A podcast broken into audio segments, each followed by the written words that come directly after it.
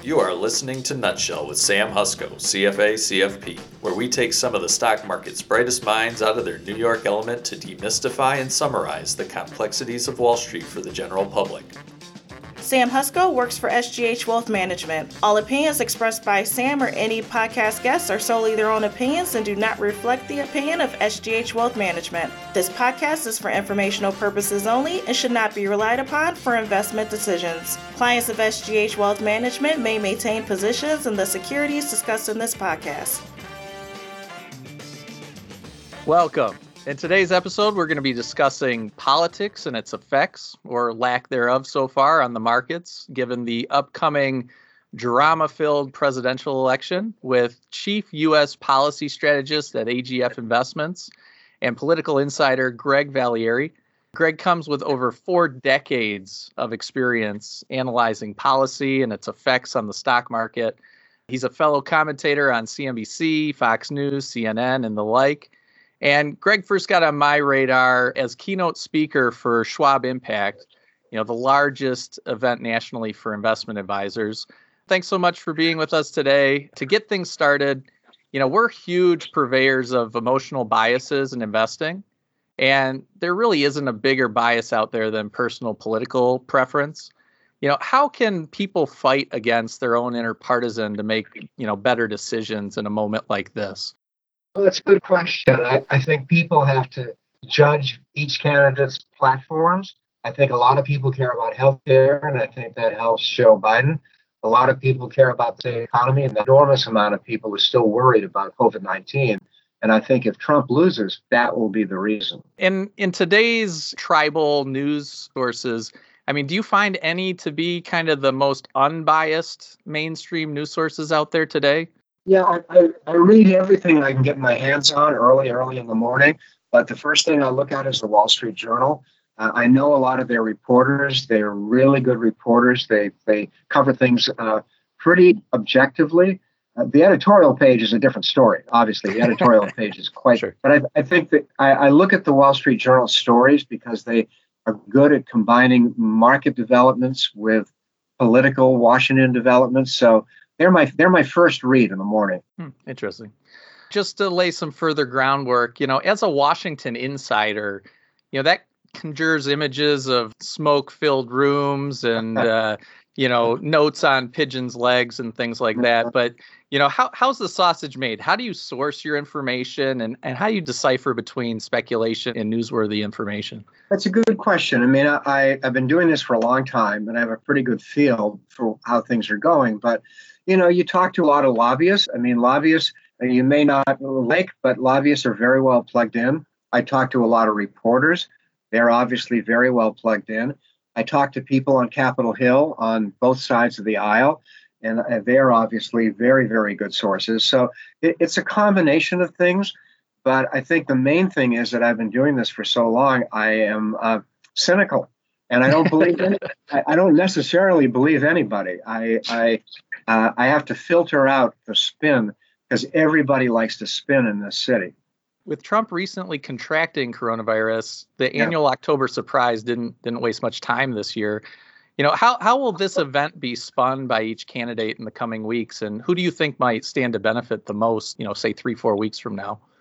Well, as we record this on October seventh, I mean, I think that uh, Trump is not fully out of the woods. Uh, I think he still has probably a few rocky days to go, but we, we all knew he had great energy against Hillary Clinton uh, four years ago. Oh, so I, th- I, think I, I, a friend of mine said, "Oh, I bet Trump goes back into the hospital." My response was, "No, I don't think.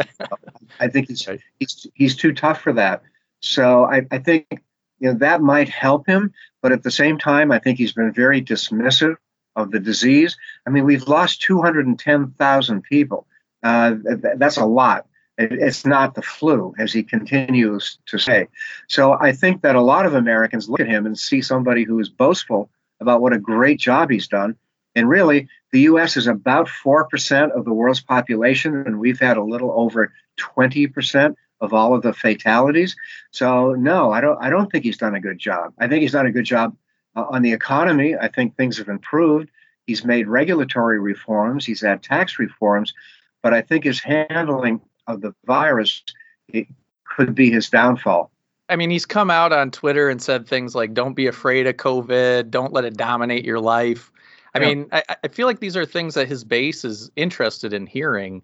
I mean, do you think that'll get his base fired up to have higher turnout, or you know, he's going to spin this in a way that helps him at all, or his base will turn out in a hurricane to vote for Donald Trump. His base is, you know, fanatically loyal, and, sure. and I I thought the last two or three months that the Biden base was a little lukewarm, but I have a hunch the Supreme Court could motivate female voters of a key demographic every state I look at, every poll I look at. And I think a lot of women feel that a more conservative Supreme Court could jeopardize Obamacare and maybe pre existing conditions. And a more conservative court could have an impact on abortion and reproductive issues. So I, I think that Biden has that going for him. But he's got plenty of flaws too. I think his agenda is too heavily reliant on increasing taxes. Maybe we'll get that to that in a few minutes. I, think that sometimes he looks a little frail. Mm-hmm. But so both candidates have pluses and minuses. But I think if you look back on this year, you know, two decades from now, the big story this year was the virus. And frankly, I don't think Trump handled it very well. In in watching that debate too, you could feel that Biden had a low bar to show his mental acuity, and yep. you know I think he missed a few opportunities, but largely looked good. But man, Trump for a 74 year old, you're right, he's got just so much energy, it's crazy. So uh, uh, people are drawn to that. So you know, he can't overdo it. You know, he can't take hmm. too many steroids. He can't get too aggressive. People, right. people could be t- turned off by how aggressive he, he can be. But the debate didn't help him.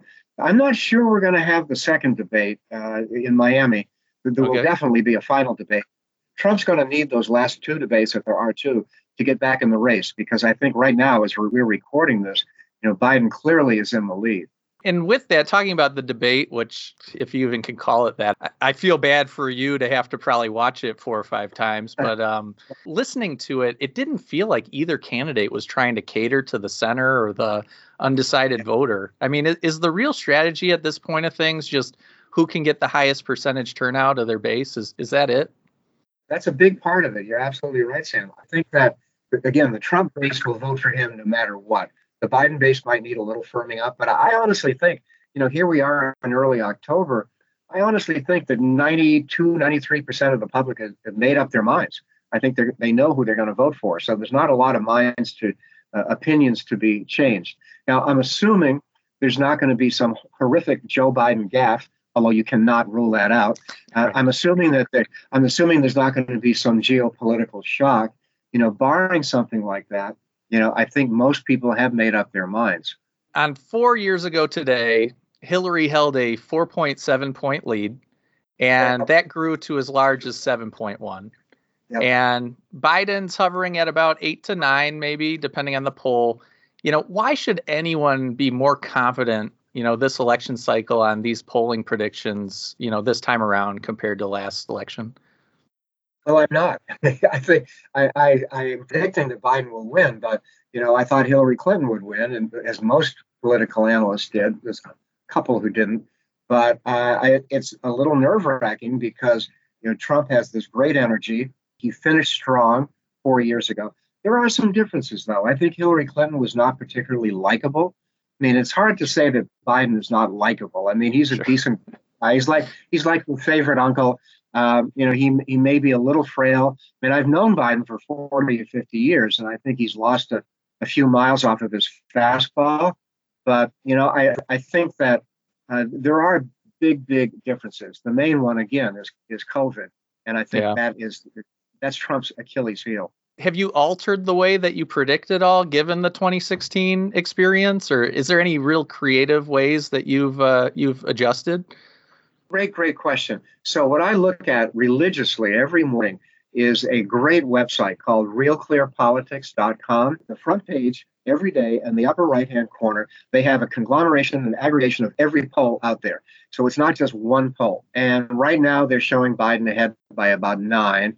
Uh, so I have to dismiss a, recent CNN poll that had Biden up by 16. That didn't feel right. That seemed yeah. too high. What I also look at, believe it or not, this is a, a guilty pleasure. I look at the Las Vegas betting sites And the aggregation of the Las Vegas betting sites right now give Biden a 60, 61% chance of winning. I mean, it's not a he's not a prohibitive favorite, but in the last couple of weeks, Biden's numbers have improved. So I look at that as well. Very interesting. And I've read that you've pinpointed Pennsylvania, Wisconsin, and our great state here of Michigan as yeah. must win states for Biden. You know, how do you go about predicting voter turnout for a purple state like ours? You make a good point. Let, let's say it's pouring rain, it's freezing cold in Detroit or Lansing or, you know, Madison. Uh, will people turn out all that heavily for Biden? You again, you know, the Trump supporters will turn out in a hurricane. So that's a problem for the poll. There's two or three other states that I think are really interesting. I never would have guessed that Biden would be ahead in Ohio.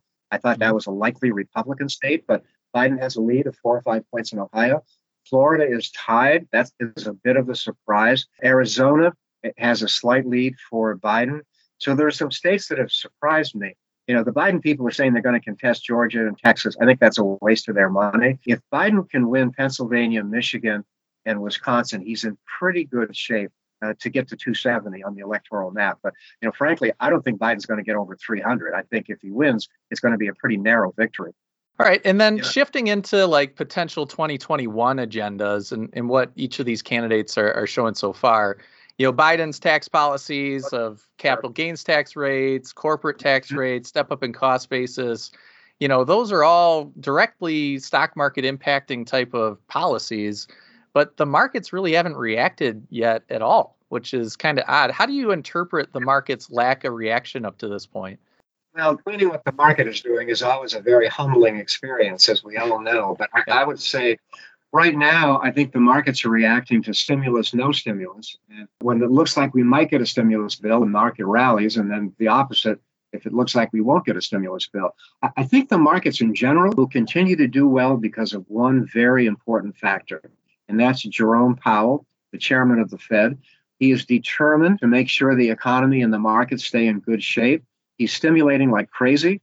Uh, the Fed will keep the funds rate close to zero for the next three years. He's willing to take a little more inflation. So Powell is an enormous reason why the markets have, have done well. Looking yeah. at 2021, I would say that the, the big factor is do we get a blue sweep? Do the Democrats take everything? White House, House, and Senate. White House probably. House definitely will stay Democratic. The Senate is the interesting one of this trifecta.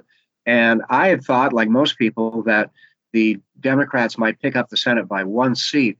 But one of the seats the Republicans are now, they may hold, is in North Carolina because the Democrat is in a sex scandal. And I think because of that, it's possible that the Democrats might fall one seat short in the Senate. Still too close to call. But I, am not on the bandwagon like many analysts who say, oh, yeah, it'll be a, a blue wave, a landslide for the Democrats. They'll control everything. If they do, that's not a good story for the markets because I think the markets would prefer divided government. Yeah, and, and you bring up two interesting points. Like we've actually seen some trading activity by bond traders that are showing signs that they are expecting a Democratic sweep. And, you know, we do feel like people speak with their money, probably more with their mouths from a, a political standpoint. I think the Fed has to worry not about inflation. I still think deflation is the greater risk, but I think the Fed has to worry that they're so accommodative, you could start to see bubbles. Uh, there's there's real estate bubbles where I live in the Mid Atlantic states. Uh, you could maybe say we're getting close to a stock market bubble. So a, a bubble is something that the bond market is going to have to worry about in maybe a couple of years down the road. Right. Right. But that would be a measure to say that people kind of view what the Fed and Jerome Powell is doing as maybe more important than even who ends up being president then. Yeah, I think Powell is, is an enormous factor here. Uh, if Biden wins, there's no question in my mind he will reappoint uh, Jerome Powell as Fed chairman. His term as chairman expires later in 2021. If Trump wins, you know, he's had some friction with Powell, but lately they've gotten along well. And I think Trump would be very ill advised if he decides to get rid of Powell. I can't imagine anyone better. I mean, Powell will, will be about as accommodative as any Fed chairman in our lifetime. In getting back to the the Democratic sweep, you know, let's say they did eke out barely enough seats. If it's only a slight favor for the Dems, could you explain how the filibuster rule may prevent meaningful change on on tax policy in general? It's a really big deal. It sounds kind of like in the weeds and boring, but it's really a very big deal for the markets because right now you need 60 votes to cut off debate. Mitch McConnell has used that very adroitly. Now, the, there are some Democrats, and maybe Biden, we're not sure, maybe Biden would say, let's change the filibuster rules. If the Democrats win the Senate, they might say, no, you don't need 60 votes, you just need a simple majority. So for the financial markets, that would mean that the Senate would no longer be the firewall. So progressive, radical legislation in the House would move over to the Senate.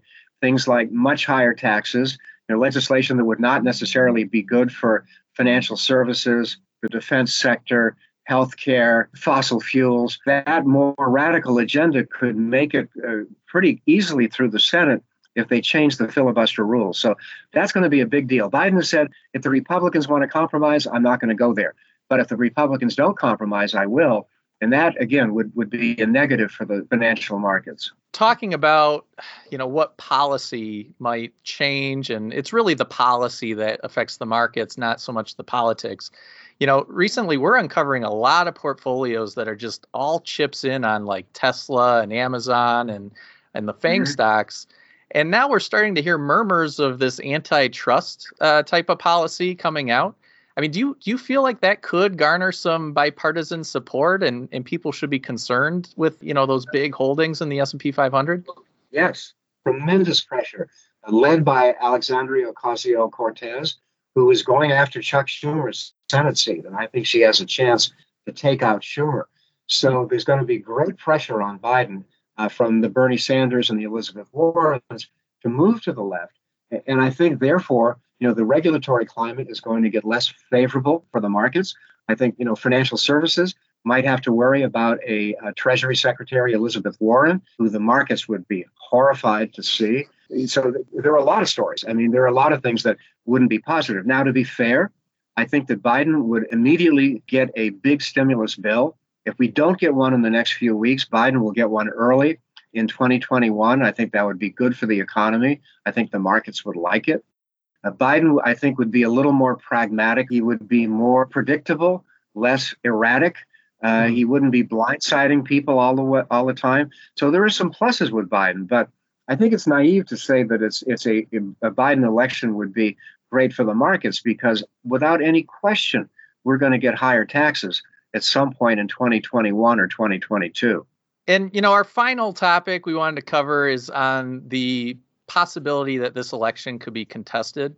Yeah. You know, Trump's mentioned the ballots being manipulated, not going along with that you know, if he doesn't go down without a fight, what happens next? We might not know who won for days or even weeks. Officials in many states are saying we can't count all these ballots on the night of November 3rd. There's going to be a tidal wave of absentee ballots, number one. And, and, and I would cite as an example New York State this summer had primaries, and it took them six weeks to come up with the winners. I'm not saying that will happen in the presidential race, but I think it could be a while. We may not know the winner right away. Secondly, and more ominously, if Trump loses narrowly, it's just by a point or so, maybe he loses Pennsylvania by half a point Arizona by half a point, he'll contest the outcome. If the Electoral College is virtually tied, he has said that the election would be rigged against him, that mail in ballots are fraudulent. And knowing how litigious he is, I think he would go to his attorney general, Mr. Barr, and say, I want you to take this all the way to the Supreme Court.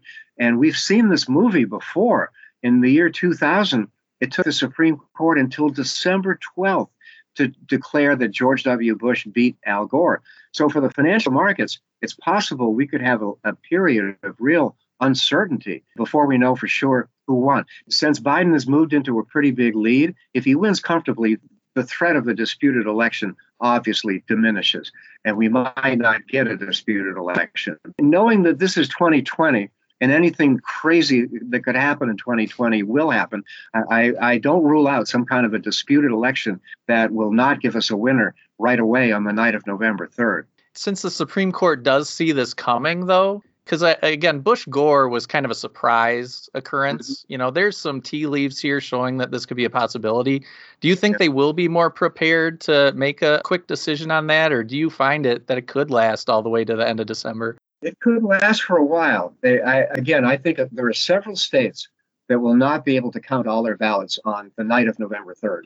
So I, I think I'm at, at least at 50% that we will not know the winner on the night of November 3rd. It might it might drag on uh, for a while. If it looks like Biden won by 5 points and got clearly over 270 electoral votes, I think any threat of a dispute would diminish. But I just have a gut feeling that this election is going to narrow. Just as we saw as we began our conversation, you mentioned 4 years ago, things narrowed a lot. October 7th when we had the infamous Access Hollywood tapes. Right. Well, as as we record this, it is October 7th. And things tightened dramatically four years ago, and they could tighten again. Okay. And do you feel like the markets are ready for this possibility? I mean, like if if this starts getting into mid December, do you feel like the markets are like, yeah, we expected this to happen, or do you think it'll come as a surprise? Again, that's one of the most humbling things yeah. in my life is to figure out what's in the markets and what isn't. We, as you know, you and I both know that. Yeah. So it's, it's hard to say what's in the markets. I think the markets can live with a Biden presidency. I'm not sure the markets could live with a blue wave, with the Democrats controlling everything. Yeah. That that could be more tenuous. But you know, as we as we wrap this up, I got to say once again, at the end of the day, the big player is Jerome Powell. And I think that if the markets get rocky, if the economy looks rocky, it'll be Powell to the rescue. Great, great. Well, hey, thanks so much again, Greg, for joining us today. Really appreciate your time. And thank you, listeners, for tuning in to another episode of Nutshell. And remember to subscribe, share, and like us on iTunes. And until next time.